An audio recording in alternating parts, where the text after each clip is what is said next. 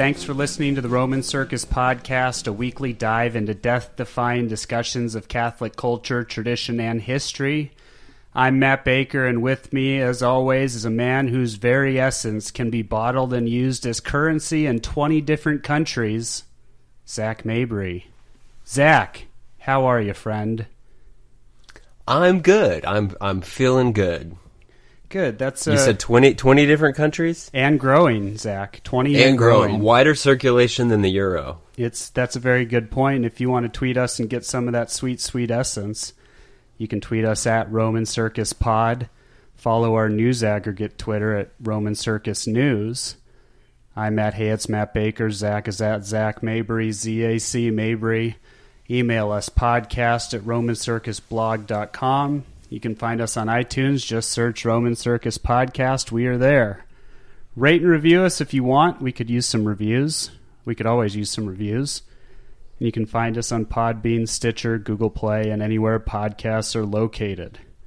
All right, Zach, we had a fun night last night. We were on the Forte Catholic with Taylor Schroll show, which Yes, is we were. it's out now, so you can go download it. He gets us to yell, which is not our typical mode of speaking, but we do it. No, it's not. We do. It was uh, he's he's fun. It was your your second time, my first time on that show, and he's just a he's a delight, a lovable character. That Taylor Schroll. He is. But yeah, We're so- actually going to be uh, talking to him more later uh, in this episode, and we're we're looking forward to that that's a good point. chronologically, and uh, hopefully y'all are too. Yeah, we'll have that episode here for you in a few minutes where we discuss uh, what it's like to be Taylor Schroll. But uh, yeah, what do we got? Do we have any news this week, Zach? We haven't done news for a little bit. Well, we have done news, but we haven't done like uh, pop culture news. Anything on that? Well, I front? don't know. Well, you know, lots. I don't know if this counts as pop culture, but um, today in the failing New York Times, there was a anonymous op-ed by someone who is a, uh, a apparently a senior member of the Trump administration. Right, I heard. Let me see what what rumblings about that. Hold on. I tried to type in their website and it, it literally auto-corrected to failing New York Times. So good. Um, so this was like explosive. He's basically saying, you know, um, I, I, you know, I'm I'm in the Trump administration and I work to restrain the president and hold back his agenda. And you know, he's crazy and there are adults in the room. Don't worry. Uh, so it was controversial, I guess, because I mean, here you have an an official in the administration saying that he's working against the president. It was also unique for the for a newspaper to publish this type of anonymous op-ed, um, and they the New York the failing New York Times acknowledged that in the description, basically saying, you know, we don't normally do this, but we know who this is, and we're it's anonymous. So. Um, wow. so you know that's interesting, and uh, the president then tweeted treason in all caps with a question mark. Uh, I didn't see that, but that's good. yeah, I doubt he's I doubt he's thrilled. Well, to be honest, this might be our chance to get some public executions back into the uh, view of the public. I don't know. I don't know. he may try. He may try. Yeah, they saw, I Um, saw that some people were like, "Could that be Mike Pence doing this?" And all I could think is, uh, "I don't think so." But Yeah, I I doubt it, but you know, I don't know. I think that they used the pronoun he a few times, so I, I guess it's not like Kellyanne Conway or or Ivanka or Dana Penn or no, what is what's her name? I can't remember that. Sarah The- Sanders, surely not Sarah Sanders. She's very loyal to the president. Um.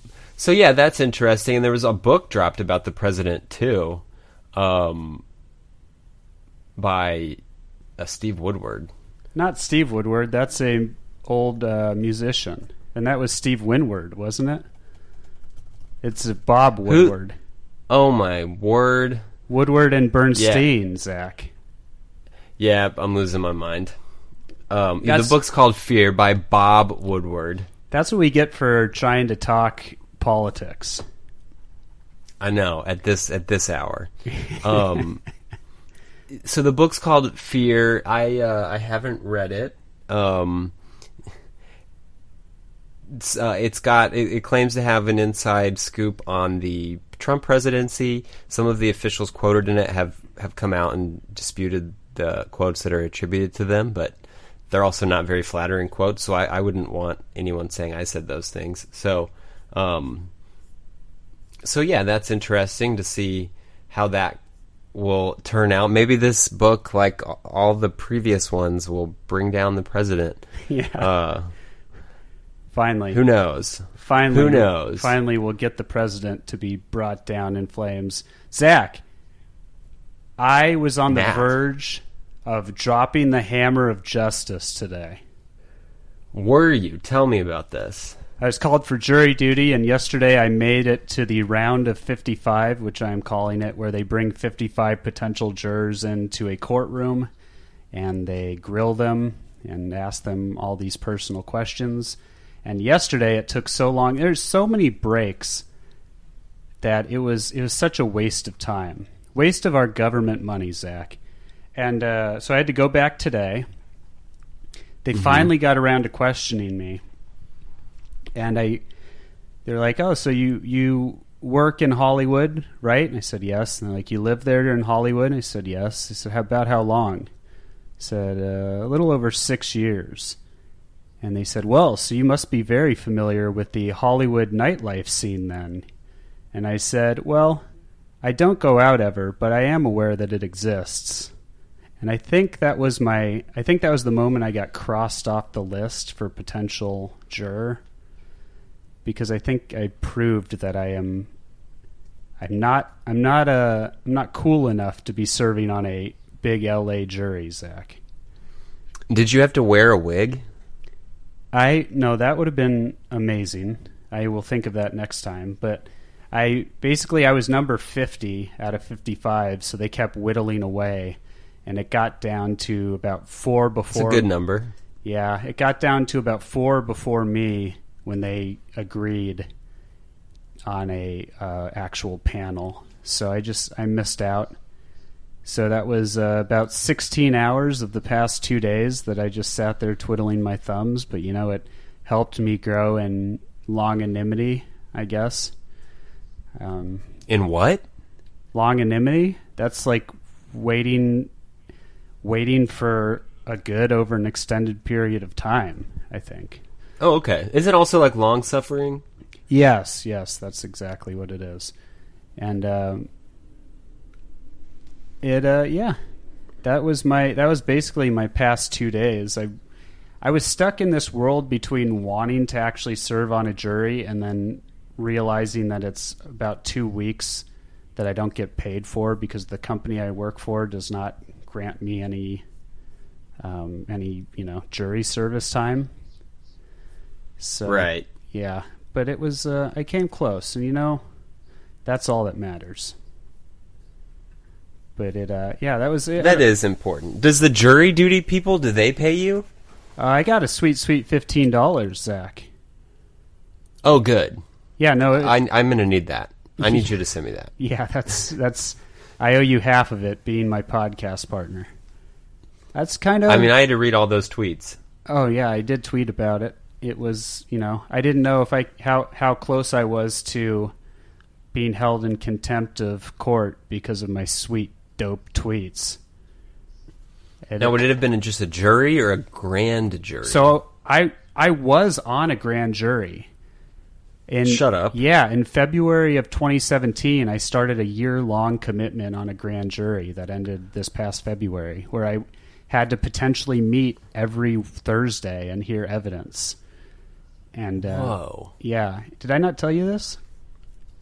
I think I now remember it. Why do you get picked for these things so much? Uh, because I'm my mercy and my justice are true, Zach. I don't. Wait, are you registered to vote I am registered to vote. in California? Yeah. Why would anybody be registered to vote if you're not in a swing state? Oh, this is bad. We're going to get yelled at. Um, Well, you just asked if I was registered to vote. You didn't ask if I actually do vote, Zach. Well, yeah, but if you're registered, that's how you get called. If you don't register, you don't get called for jury duty. I know. I that's I don't know why I do it. But you'd miss out. I, I think it'd be fun to do jury duty. Yeah, because I've kind of a I, I would like enough of those hour long dramas, and I'm also kind of a nosy Nancy to where I want to stick my nose in other people's crime business. So it uh, it almost worked out. Maybe next time. Yeah, I know. I do have some of that fear of missing out because I don't do crimes, and so it'd be fun to be close to one by being part of a jury. hmm Close to close to crime, crime adjacent. Crime adjacent, yeah, but to be in like a crime adjacent field like jury duty. Yeah, it would have been tough because uh, I don't know. It was uh, it would have been it would have been interesting. It was a it was a felony case, so it was big time stuff. But other than that, Whoa. other than that, I'm just not good enough for our legal system. But anyway, I think that's about all the all the banter that we got for this week. Probably, huh? Do you have any other sweet, dope, hip nonsense? Um, let's see. I don't. There's a new book out by author Ann Coulter called "Resistance is Futile." Oh yeah. Um, not planning to read it, Okay. uh, but I did see it all over the Twitters because I followed people that were talking about it. I I like how you just promoted a book. You said you have no plans on reading. Ah, yes. Well, I just wanted to. Let, I, I'm trying to be fair and balanced. Okay, so we had the book Fear, Yes. which is like you know obviously not very good for Trump, right? Well, and then like the original Trump supporter in the world was Ann Coulter, so Right. her book probably pro Trump. And so, you know, I just wanted to balance out the coverage because you know I don't want people to to to think that we we're on a side. That's true. We're only on God's side on this podcast. That's right. And um, I was going to say, And Pope Michael. Rachel Maddow has a show tonight on MSNBC, Zach, I uh, I did, will not He be does? watching. I will not be watching. But yeah, that's the that's the word. Okay, this is this is we're not doing any justice to Taylor Schroll by leading him in with this drivel. I know. Well, on a serious note, I thought we could spend a few minutes just updating on on things going on in the church. Okay, let's do that.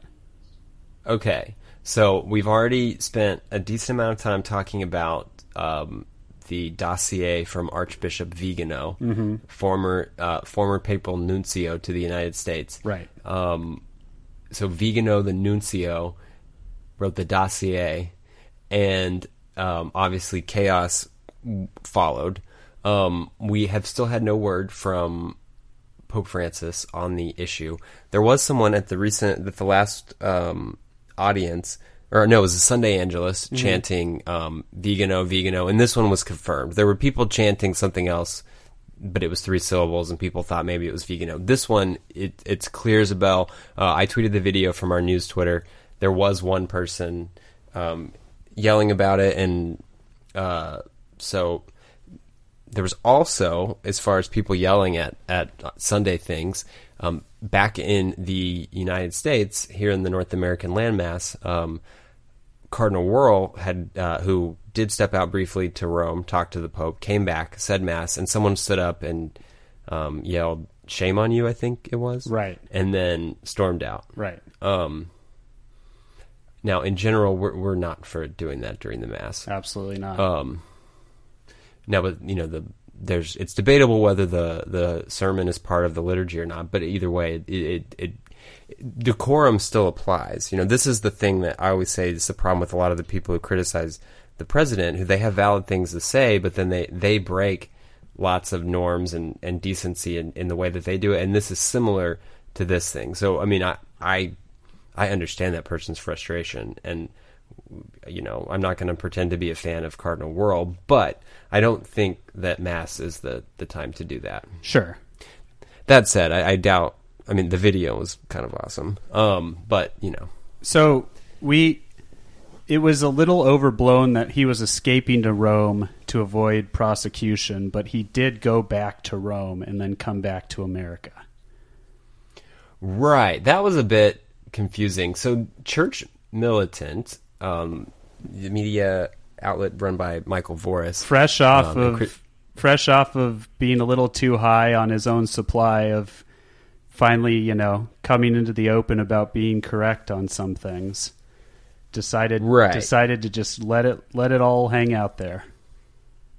Well, right, like they did this big breaking news brief. It was like at 5 p.m. that day. I I streamed it live and was live tweeting it, and basically they said that Cardinal Royal has been instructed to report to Rome immediately, and it's in order to avoid having his passport revoked.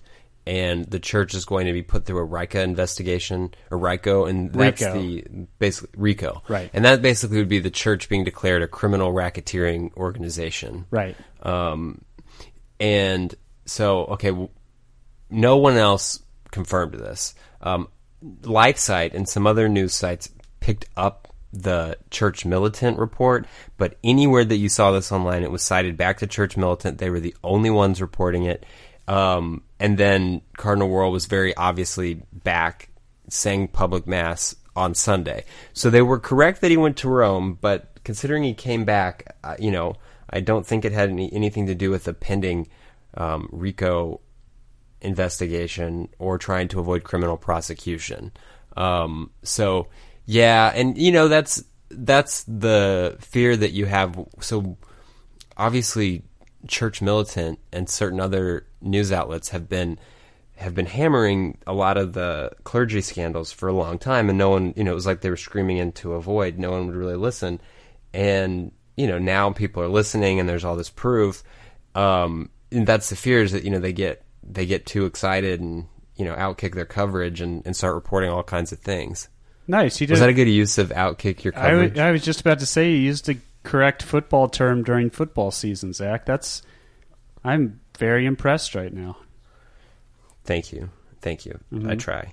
Um, so so yeah, I mean, I don't know. They were right that he went to Rome, but they were wrong about the reasons. At, at least it appears that they were wrong. Sure. Um, other than that, there hasn't been a lot of movement. There's been a lot of you know back and forth about Vigano and what were his motives and and you know do we trust him and yada yada. And I, I think what everybody seems to agree, every basically everyone wants to know are the claims in his in his testimony true or not.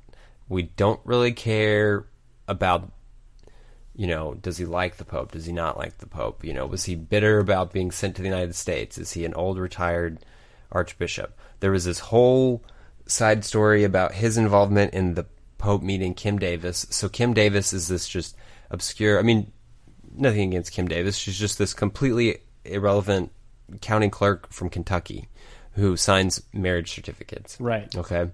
So you go get your marriage ticket from her, and she wasn't going to sign those for same sex marriages after they became the law in the United States.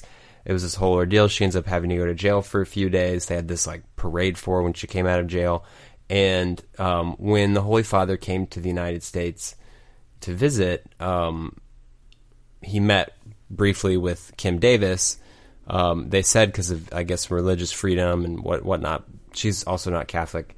Um, it was you know later said that it was Archbishop Vigano who arranged that meeting in order to create controversy for the Holy Father, and they've just now said that the Holy Father didn't. You know, he sh- didn't want to meet with her because she's been married so many times, and uh, you know, I, again, that that's just a complete distraction. Nobody cares about that story. Yeah. Um, not at all. I mean, nobody. Um, but the thing I did notice is how crazy it is watching how much basically everybody that was part of that event, the the papal visit uh, where the Pope met Kim Davis, seems to remember in vivid detail, you know, everything that went into that meeting and what was said and what was done and who else was there and you know who knew what.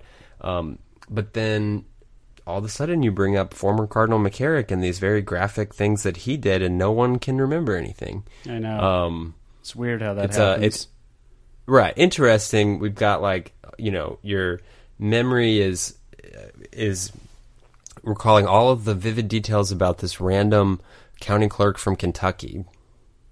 I, mean, that's not even a real state, and and yet nothing about how your you know your bro was you know a sex monster for his whole life. Mm-hmm. So um, again, it, it just kind of makes you wonder. Well, luckily we have Twitter Vatican correspondent Patricia Heaton on the case. So I know. So yeah, Patricia Heaton, famous for um, playing what Deborah on Everybody Loves Raymond. uh, that sounds right. I, I forget her actual name on that show now that I come to think of it. She was actually on the middle for more seasons and episodes than she was on Everybody Loves Raymond, which is wild. But anyway, Well, yeah, but Everybody Loves Raymond was like, I mean, maybe it was just in my family, but it was extremely popular. yeah, sure. Yeah, it was one of the most. Oh. it was probably one of the most popular shows on at its time. Right. And so, um, so you know, she comes from a Catholic family. Her sister's one of the Nashville Dominicans, um, and which you know the Nashville Dominicans are, you know, a very successful, well-known order of, of Dominicans. Um, she's been tweeting quite a bit about these scandals. She's she's not happy with the Holy Father. She's not happy with um, Arch or with Cardinal Wuerl um, or these other church leaders, and she's letting people know. And uh, I think that's great. She's got a wide following and a, a high profile, and it, you know it just takes people putting pressure on on the leadership in order to get it. Um, Liz Bruenig is continuing to uh, look for answers and try to report on it and pray for her. I can I can see from her tweets that she's becoming very frustrated with the process. Um, and so, you know, pray for some fortitude for Liz. We know she's doing great. Um, and you know, I mean, we just hope that the we need to keep the media pressure and and just you know keep hammering this so that it gets handled. Um, you know, Yeah, I do know. that's what we got to do. I agree. But Now- yeah, and th- let's remember our virtues, though. Just to not to sound preachy, but again, I mean, it's not something where you stand up and start yelling during mass. Um, you know, the church is still the church. The pope is still the pope. Um, you know, I, I, I, we just don't want to fall too far at the other side. Obviously, we're disappointed, we're devastated, and we want to see change. But, um, you know, there's still, you know, we're still, we're still the laity. The bishops are still the bishops. Pope is still the pope. Um, just keep that in mind. Absolutely. All right, let's check out that interview with Taylor Schroll. Let's do it. Zach, we have a wonderful guest with us today. There's been some confusion on the internet as to whether this is a friend or a foe, but I, I assure you, hundred percent friend all the time, ninety nine point nine percent of the time. Taylor Schroll Yeah. Of Forte Catholic. How are you, Taylor? I'm doing. Welcome to the circus. oh, thank you, thank you for welcoming me to this Roman circus. I think that means I'm about to be martyred, if I'm not mistaken. But thanks for the invite. It's the highest form of uh, being a Catholic, right? I don't know what any sense that made, but Well, it's not the loudest because the loudest Catholic is the Forte Catholic. yeah, That we- is so- me. Father Anthony on his uh, on his The Flu podcast tries to take that from me, but he's only done two episodes, so it's still me. Oh, is there really? So tell there us- really is a flu podcast. Yeah, there's two episodes. Ironically enough, on SoundCloud, which we talked about when y'all came on my show this week. It was great. Yeah, go back and check us out. We were on Forte Catholic that came out yesterday, Wednesday, and uh, if you're finding us now because of that, welcome, welcome to the podcast. Yes. but if you're going to go the other way, Taylor, tell us about your pod. Tell us about your show, actually, because your show is more than a podcast, right? It's more life, than Zach. just a podcast. Just like LeBron James is more than just an athlete, Forte Catholic is more than just a podcast in the exact same way and connotation as LeBron James means it. So yeah, our goal here at Forte Catholic is to make Catholicism fun again. There's a common world leader right now. I don't know if you've heard of him. His last name, is like uh, trunk or something like that. He wanted to make America great again. I'm trying to make Catholicism fun again. We're all about bringing the joy of the gospel back to the people, and uh, let's have some fun, some entertainment uh, along with our faith. Yeah, Matt, you, you heard of this guy? You you heard of this this Trump? You this seen Donald this Trump, This Don Don Trump? This Don Donald of Trump? You heard of him? Yeah, no, it's a yeah, another thing we talked about on Taylor's podcast, or maybe it was off air, but we have a lot of inside jokes apparently, and that's another one. Uh, Good tweet man had a great tweet man about Donald Trump that just kept saying, "Have you heard of this guy? Have you heard of this Trump? Have you seen this Trump? This Trump, Don Trump?" And it was it cracked Zach and I up for at least uh, a solid week. So yeah, It was just one of those things where, like, if you turn on the news at any given point, that's basically what they're doing. So, it, yeah, it cracked me up. so Taylor, what what is making Catholicism fun again entail? Did you go to Catholic school growing up? Because we're split here. I went to Catholic school growing up. Zach did not. Where do you fall in that spectrum? Well, it shows because Zach is holier than you. So that I, I absolutely thought that that was the case. I too am a product of public schooling, loud and proud. Uh, that never mind. That's the slogan for something else. Forget that. Let's edit that out. Uh, so I love I loved my public school experience. Yes, it was difficult, but I grew up in the trenches, and it made my faith even stronger to fight people like you. Oh, never mind. We're friends. I forgot we decided that. So, what was the question? I forgot. We started talking about public school, and now I'm lost. What was your just your upbringing as far as uh, if you were came up through the Catholic schooling system, or if you if you found Catholicism late in life, just kind of your background. I gotcha. Yeah, Yeah. what so, were you? So I, what am I? What was I? I grew up in the church. I am a son of the church, and that lasted until about uh, sixth, seventh grade. Because up until then, I thought Catholicism was the most boring thing that has ever existed. The mass was literally the same every week. Uh, I didn't like my RE classes. Shout out to RE classes. Um, Weird shout out, but okay. Yeah. uh, I don't know who the person is, but I just wanted to give them a shout out. Um, they don't have a Twitter handle because literally it's a group of people across the entire world. So I uh, grew up there, but I was so bored, and then a new non denominational church opened up down the road. And so I told my mom, hey, I want to go to that church because the music is great, the preaching is great. It actually makes me love Jesus because we're talking about the scriptures, and all of my friends are there. Like all of those were reasons that I wanted to go over there. But my mom, in all of her wisdom, said, "Okay," knowing knowing that I hate early morning, She said, "The only way I'll do that is if you come to eight o'clock mass with me." And I was like, "Ugh." But I said fine because I really wanted to go do that. So I did that for two years. I still went to mass every morning, but I really was really living out my faith in the non, in the non-denominational church. I, does anybody else struggle saying that non-denominational? There's just so many syllables that are similar. Well, we just try not to say it ever, so that's how we come. that's how we combat that problem. They don't A exist. non-denom. Non-denom, yeah, that's a good one. Okay, so you were doing that, and then when did the when did the spark kind of flare up again? Yeah, so like essentially the God that I learned about in the Catholic Church all the way up through sixth grade, and the God that I experienced in the scriptures in seventh and eighth grade, I recognized him in the Eucharist at a Steubenville Youth Conference the summer after my eighth grade year.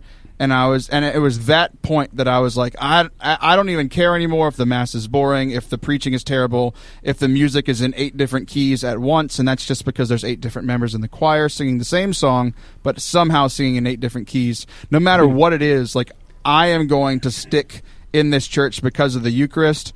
And man, that's all I have sometimes. Like in, in the midst of this last month or so, I'm just holding on to the Eucharist, man, because there's there's nothing else that really, really, truly matters to me. And uh, it was from that moment on, like I, you know, I became an am- amazing and perfect holy person. No, I uh, was still a kind of a, a, a rough, rough around the edges Catholic, but. Uh, yeah, that's that was the moment that everything changed for me, and then I was Catholic for life. That's a Nice. So did you did you keep going to Super Fun Rock Band Church after the Steubenville moment you talked about? I did not. I just found I didn't realize it then, but it was that moment that I realized I wanted to make Catholicism fun again. I wanted to take the uh, the good things from the church that I can't talk about because you don't think it exists. Um, I wanted to take the good things from that church, the dynamic preaching, the good music, and the joy that people had, and bring that back into our Catholic Church because I mean, like joy is a fruit of the spirit. It's something that we're supposed to have, and Right. and uh, a lot of this make Catholicism fun again. Obviously, the tagline came with with uh, Mr. Trump's uh, candidacy, candidacy campaign, whatever. Y'all are smarter than me and know what the real words are. I don't. I don't know. I don't know big words. Y'all use big words on your podcast, and I don't use them on my podcast. Not purposely. I just don't know the big words, so I can't. You want a big word? You ready for a big word right here? Sure. Sure. Integralism. Yeah, I don't know what that means. Let's keep talking about me. That made more sense to me.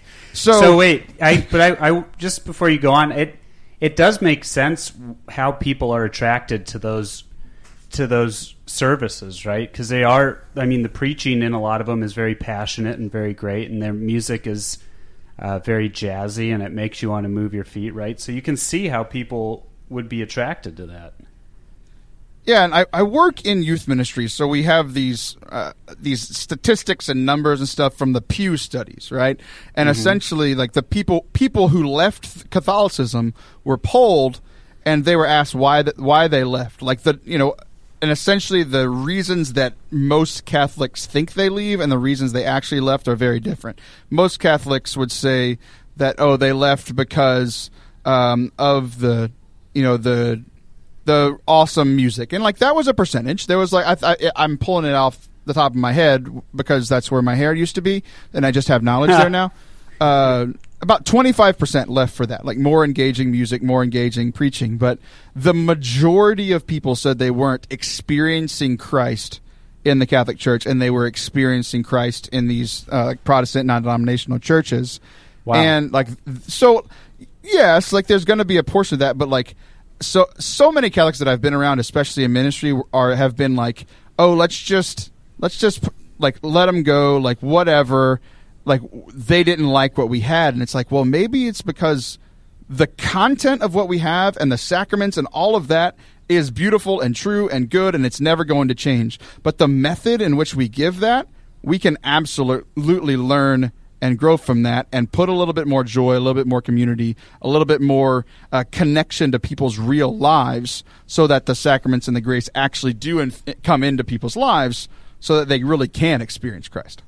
Yeah. Well, and that raises like an important sort of theological point, which is like, okay, the sacraments have their intrinsic merit that is just based on the fact that they're valid, right? So, like, the Eucharist is valid, so that has a certain amount of merit. But the way that those merits are, um, the way that the faithful partake in those is actually through the uh, extrinsic means, and so those things are are subjective to a point, and so that's kind of like saying that you know the there is a certain amount of, of the method being important. You know, that's why that's why liturgy matters. That's why, you know, piety matters because, you know, these infinitely meritorious sacraments have to be have to be consumed or, or you have to partake in them. And so, um, yeah, I think you're exactly right with what you're saying, Taylor.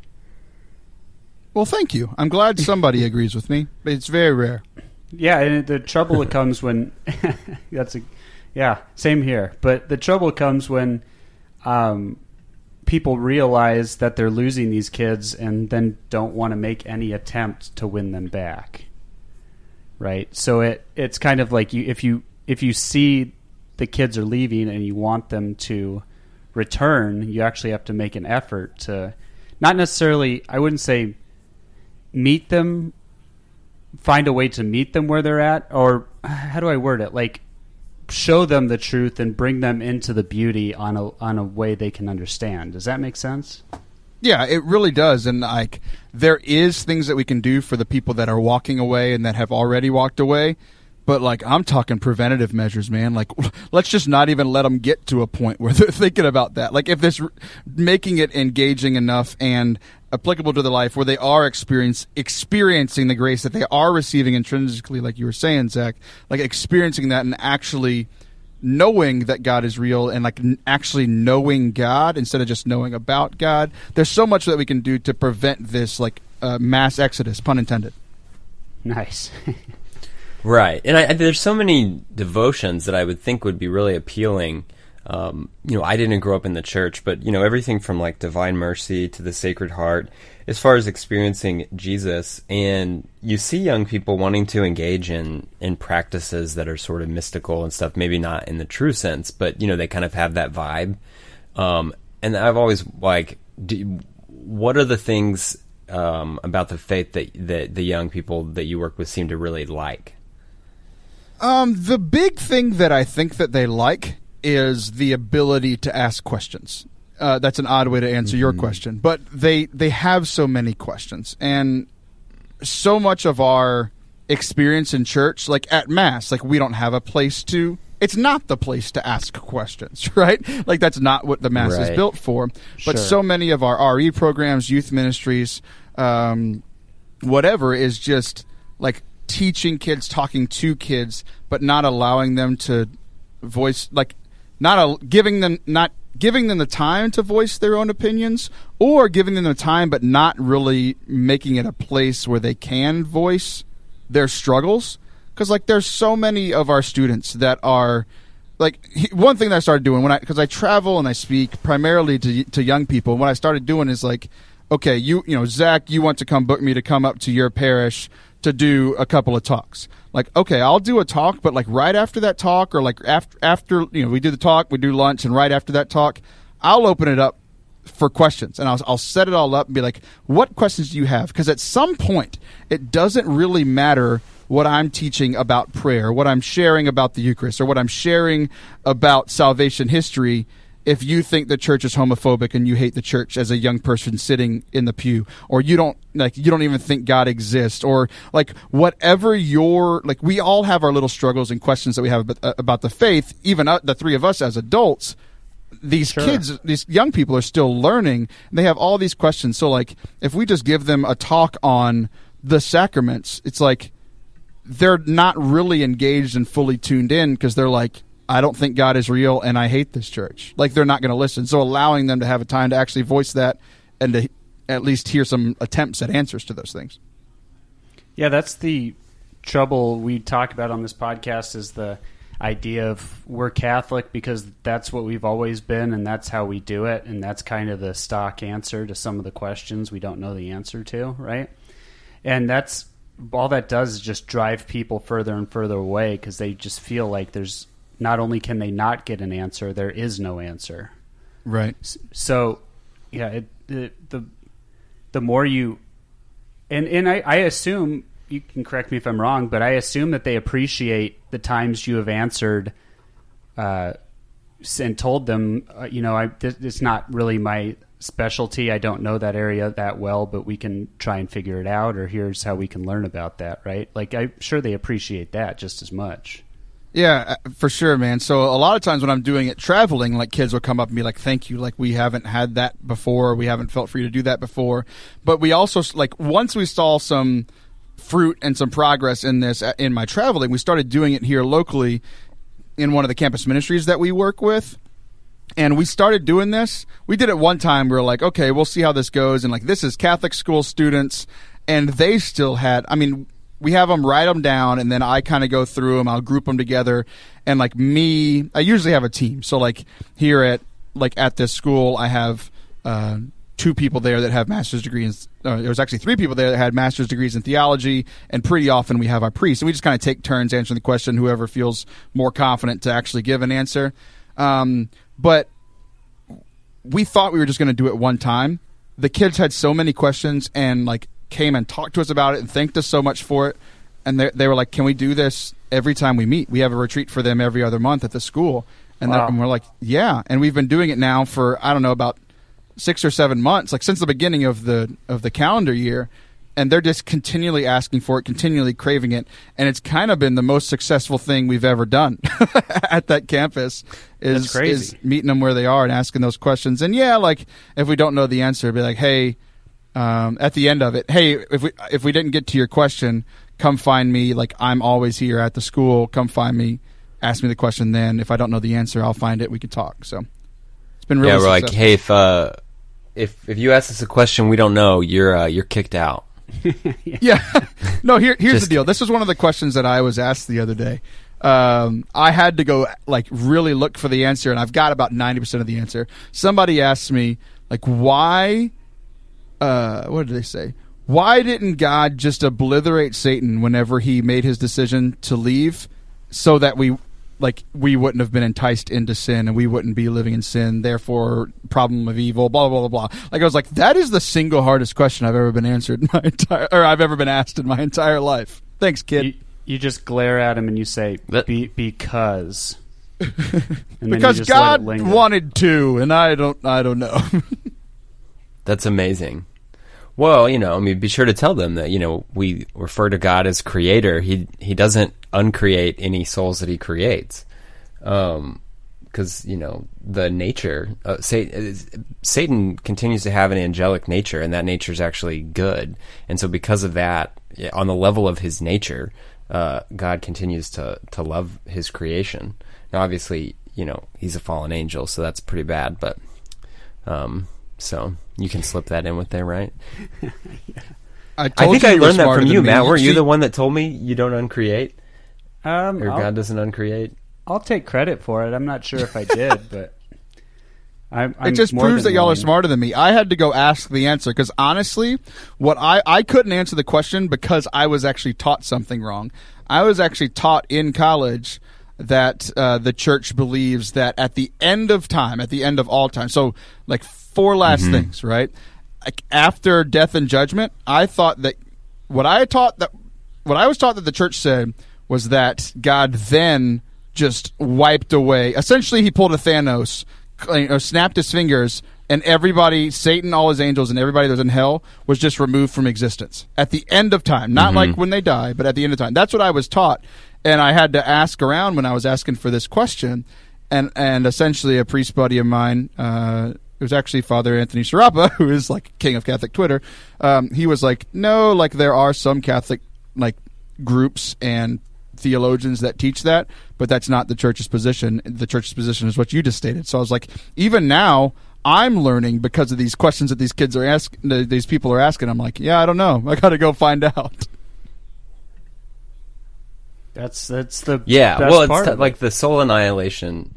The soul annihilation thing is pretty is pretty big, and I, I think that there are, are some Protestants that teach that. I'm not really sure, um, but yeah, that's uh, that's cool that they're asking questions. I mean, I, I think that makes sense, right? Like uh, my view is always that the truth, or is that the truth is always attractive, like the the the sort of the unvarnished truth, and that's that's been our approach to talking about scandals in the church. That's been our approach to everything. Is just that, you know, instead of trying to sugarcoat it or tell people, you know, a, a dressed up version of things, we just kind of have to trust that that the Holy Spirit is going to guide people towards wanting to know and accept the truth. And so you just gotta, you know, let truth take front and center and sort of not add your own.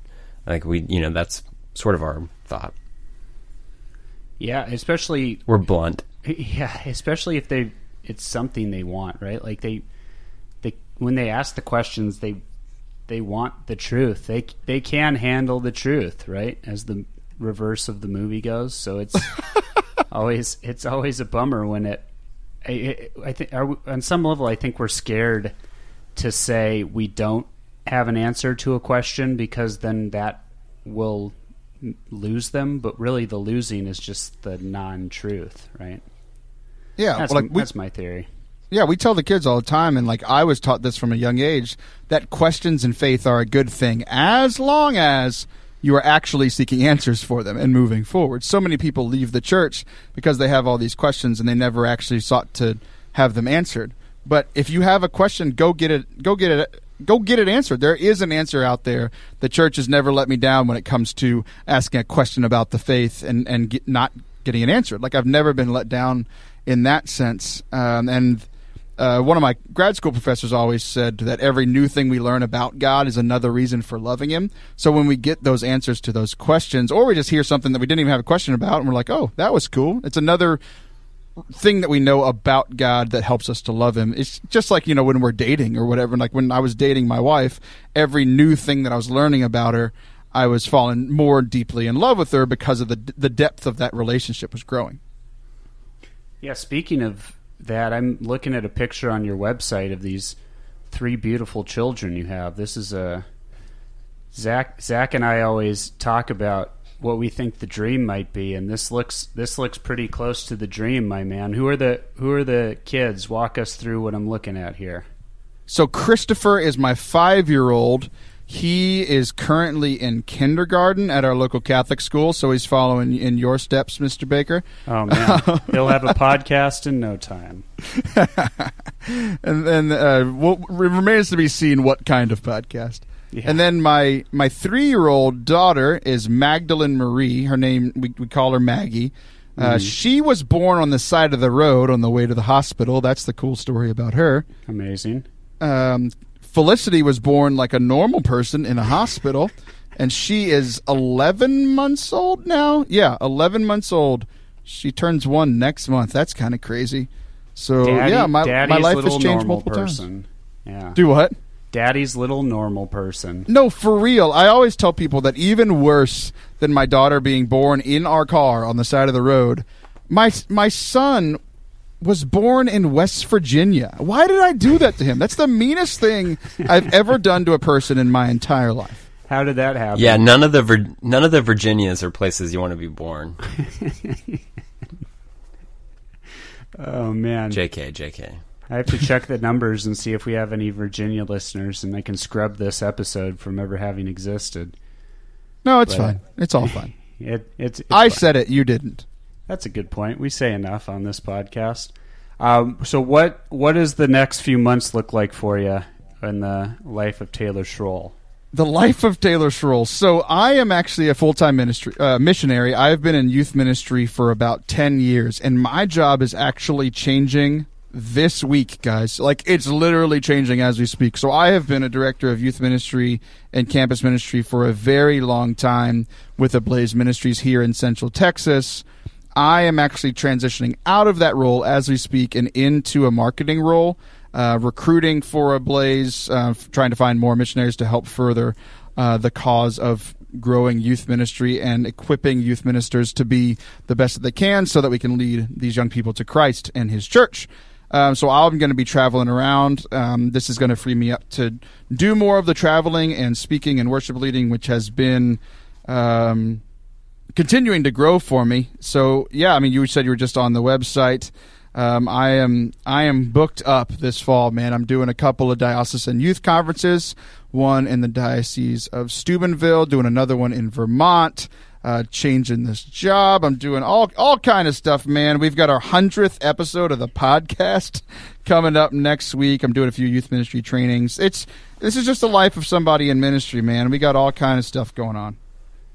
Uh, do you have any? Speaking... Well, I mean, congratulations on all that. Thanks. Do you have any speaking gigs in Virginia coming up, or did we kind of just crush that hope and dream? You know what's actually really funny? Um, so the diocese of Steubenville, where I'm going to speak, is my we were living in Steubenville at the time. My son was born six minutes away in West Virginia. I'm actually going to be within minutes of where he was born. Whenever I fly in, I'm actually going to drive through West Virginia to go to Ohio. So I'm just going to have to watch my six to make sure that everything's on the up and up. Well, that that is truly a blessed place of West Virginia, if there if there ever was one, right? So here's the deal. I I grew up in Texas, which you can drive for 12 hours at 80 miles an hour and still be in Texas. Sure. So the fact that when I lived on the border of Ohio, I could drive 6 minutes to the right on the map and be in two states over. I could drive through the state of West Virginia in 6 minutes. That's insane to me. I'm just realizing now that I need to look at a map yeah, so West Virginia has this sliver that goes up at the top, and we lived pretty close to the top of that sliver. It's it's very very odd. Wow, what's the yeah, all those Virginias just confuse me. What's the next state over? Is that like Delaware or something. I don't know. I'm very lost. that's real. That's really far away, bro. yeah, that's what I figured. But to be fair, all I cared about when I was growing up was Texas. I thought Mm-hmm. because I mean, still to this day, Texas is the greatest country that has ever existed. Look it up. um, but I didn't know anything about the North. Like I literally thought Ohio was like straight north of Texas, like not Mm-hmm. immediately above, but like straight north, like where the Dakotas are. And I found out that I was wrong. I didn't know anything. So I, I made fun of you and I have to take it back because we have proved over and over again that you are smarter than I. So, um, Pennsylvania, Pittsburgh is actually is 45 minutes away from Steubenville, Ohio, and that's where I'm flying into. Speaking of Father Anthony, right? Isn't that where he is? He is, and this is here's this is crazy, man. So I actually sent him a message on, uh, I slid into his DMs, of course. I Sure. sent him a message saying that I'm coming up in about a month and a half or so, and he was like, "No way!" When I told him the dates, because we I was like, "Hey, we should meet up," and he said, "What are the dates?" I told him the dates. No way! That's when Father Harrison is coming into town to visit him. Um, Father Nick is coming in to visit him. So, like, we're going to have this huge Catholic Twitter meetup. Whenever I go up to do this event, it's going to be awesome. I'm jealous of all these Catholic Twitter meetups that just seem to be happening over and over and over again. I know, and I never get them because of where I live in this middle of this huge state. So I, I have to travel to do it, and I'm really excited to meet him. Like Father Anthony is is become a friend of mine. We play Fortnite together pretty much every week on his one day off because apparently priests actually do work. Um, so you play Forte night? Forte night. Yeah. Did you are you did you listen to the episode that he was on? He made that exact same joke. We hey hey we don't Um, steal jokes. fella. Yeah, no, Yeah. I didn't listen. No, so loading it- either yeah, you stealing, right either now. you're stealing a joke or you didn't listen to my show. Either way, it's shameful and you should be ashamed of yourselves. Yeah, you really backed me into a corner on that one. Gotcha. Mhm. Gotcha question. I'm not even the interviewer and I gave a gotcha question. That's what happens. It's true. I was going to say that yeah, everyone's doing these Catholic Twitter meetups, and I haven't even seen my podcast partner in like 19 months. So it's uh, we can't even do a podcast meetup. So wait, y'all have seen each other in person? Yeah, Oh yeah, yeah. Okay. Yeah, I thought yeah, y'all we- just met we on we the became Twitter really good never met. friends. No, so we I mean we had already been friends, but we became really good friends walking from our hotel to Tim Hortons in like 20 degree weather in Ohio for our buddy's wedding. Gotcha. So apparently, I just don't listen to my own show because I definitely uh, asked you that question, Zach, when you came on the show, and I just forgot. So And did I mention Tim Hortons and everything? I, I literally don't remember. That that's the whole point of. Oh, okay, comment. okay. Yeah. Yeah. Sorry. That's fair. Every time we shout out Tim Hortons, a few people on Twitter seem to respond positively. So that's how we're building the brand. But anyway, Building the brand. Taylor, where can they find you? What else can they know about you? Give us all the details.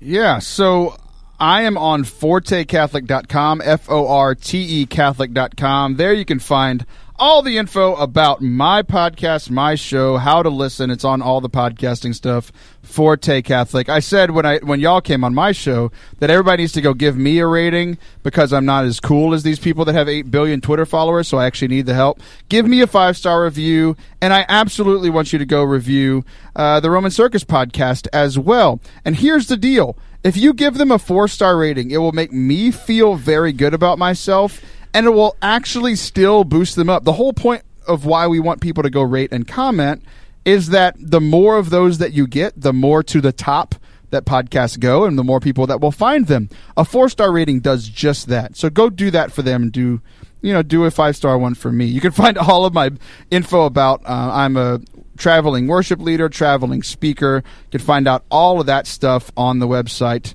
as well. And he's a sisterhood of the traveling pants. I'm not wearing pants. Oh yeah, well, that's actually Ayo. you're not allowed to. If you're doing a podcast, you have to do it in like basically a swimsuit and like or a speedo. I think that's the rule. I've never worn a speedo uh, because I don't want to hate myself more than I already do, or um, make anyone else hate me more than they already do. But just to be clear, I am doing the show in athletic shorts. Just just to be clear. and I think Fair. I think that's about as good as it's going to get. Thanks for coming on. Check us out on his show that came out a day ago, and uh, yeah, let him know. Let him know that you think he's a five star type of guy. Guys, thanks for having me on. Y'all are my, uh, let's see, three and a half th- th- favorite Catholic podcast. Congratulations. Y'all doing it. Oh, no, never mind. I take it back. You're my second favorite. I want you to get silver again. You're my second favorite. Hey, Hey, thank you. Yeah, There that's- it that's. The, the long running joke, and we're going to keep it going. Thank you very much, Taylor. Thank you, man. Y'all have a good one. God bless. you too. See ya. There it was, Zach. Taylor Schroll in the flesh on the other side of the internet. You can, He's the best. yeah, it was pretty fun. He's a fun guy. He was sending us videos of him editing our podcast last night, and it was uh, he was he he would laugh over the parts that we were all laughing on. So it was like quadruple the laughs, and it was he has a like his personality. He has a big fun laugh. But anyway, should we do a saint of the week? Let's hear it. Zach, let me know if you've heard of this lovely lady. It's Saint Teresa of Calcutta, also known Saint Teresa of Calcutta. also known as Mother Teresa. This one, I think this is special for a lot of people because this was like our our age group's first saint, right? Like the saint we all grew up. Well, the saint some of us older. One of the two. Well, yeah, yeah. I guess that's true. For some people, it'd be Saint Pope John Paul II or Pope Saint Right. John I think the, the two saints at our age group. I mean, I didn't grow up Catholic, and so these people were dead before I was Catholic. But the the two people that I think people remember seeing as kids or, or hearing about, you know, and and feel like, you know, they they shared the earth with these people are obviously Saint Teresa of Calcutta and, and Pope Saint John Paul II. Yeah, I can remember where I was when it was announced that Mother Teresa died. I was in eighth grade, and the principal, the nun who was our principal, broke into classes and announced it over the uh, over the speaker system that she had passed away. She died at age 87 on September 5th, 1997. Her feast day is also September 5th. She, one of the things is she had the dark night of the soul. That is a, a big thing that comes up when people talk about her life. And it's used as a positive among Catholics and it's used as a detraction among non-Catholics, right? So they people that actually don't look into it or know what the dark night of the soul is see her writings about how she feels far away like how she feels um, no consolation in the things she does and, Right. and they use that as a well see she actually doesn't believe in what she's doing and Right. the idea is and it, it's totally the opposite. Right. She continues to do these things even though she feels no spiritual consolation. Right. And just as a quick reminder, because we did that prayer episode, basically the soul, there's three main phases that the soul passes through in this life while, while it's being united to God. Um, you start from the purgative way, and then you move into the illuminative way, and then you move into the unitive way. Right. Um, and the when you move from the purgative way to the illuminative way, so that's your first, you know, move from one to the other. You go through the dark night of the body, which is you do lose some of those consolations. You know, things happen. Basically, you become more spiritual, and so your your body sort of falls out of that. But then. Um, when you move from the illuminative way to the unitive way, you go through the dark night of the soul. So the saints who loved God um, you know, and, and persevered in prayer and grew closer to Him in this life would have to all pass through the dark night of the soul. And part of that is just to show that you love God purely because He's God, not because you're getting anything in return. And that's part of what that darkness is, is it's your chance to, to love. Right. And so for someone to persist through the dark night of the soul means that they, they had a very deep, I mean, they're just, they had so much charity to carry them through that. It's, you know, it's hard to even imagine. Yeah, the other the other detraction I've heard before is that she she kept people poor on purpose because she thought that that was a easier way to get to get to heaven and get to God. So they some people would say like, oh, she was preventing these people from actually, you know, getting gaining success or gaining, you know, status in life. Uh, first of all, it is more difficult to get to heaven if you're rich, but also the idea that she was purposely keeping these people poor in Calcutta, which is very poor already. Like I'm not sure what kind of wealth she was supposed to help them obtain, but that's uh, that's something else that I've heard.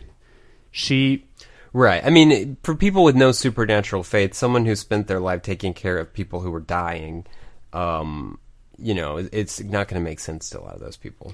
right, she started the Missionaries of Charity, and she The MCs. she won the 1979 Nobel Peace Prize, which is fun. She also uh, died the same week as Princess Diana, so that was a big, Yeah, I was going to mention that.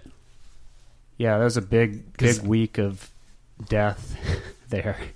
Right. Like, I didn't know who she was at the time. You know, I was seven years old. And I remember Princess Diana dying because that was huge. Um, and then all of a sudden, Mother Teresa died. And I was like, is everybody dying? And Yeah. who's that? Yeah, it's the rapture. They were the two ta- they were the two taken up to heaven, and we were just the jerks that were left here on earth. But yeah, her you know it's been two years since she was canonized, so it's great to have her on the books. Yes, St. Teresa of Calcutta, pray for us. Absolutely. All right, gang. Well, Zach, I think that's it for this episode. Thanks for tuning in. Drop Taylor a line and let him know you heard him on the podcast. And uh, rate his show five stars and rate our show four stars, I guess is the rule that he laid out for us. Absolutely not. Okay. JK. all right. Talk to you all next time. See ya.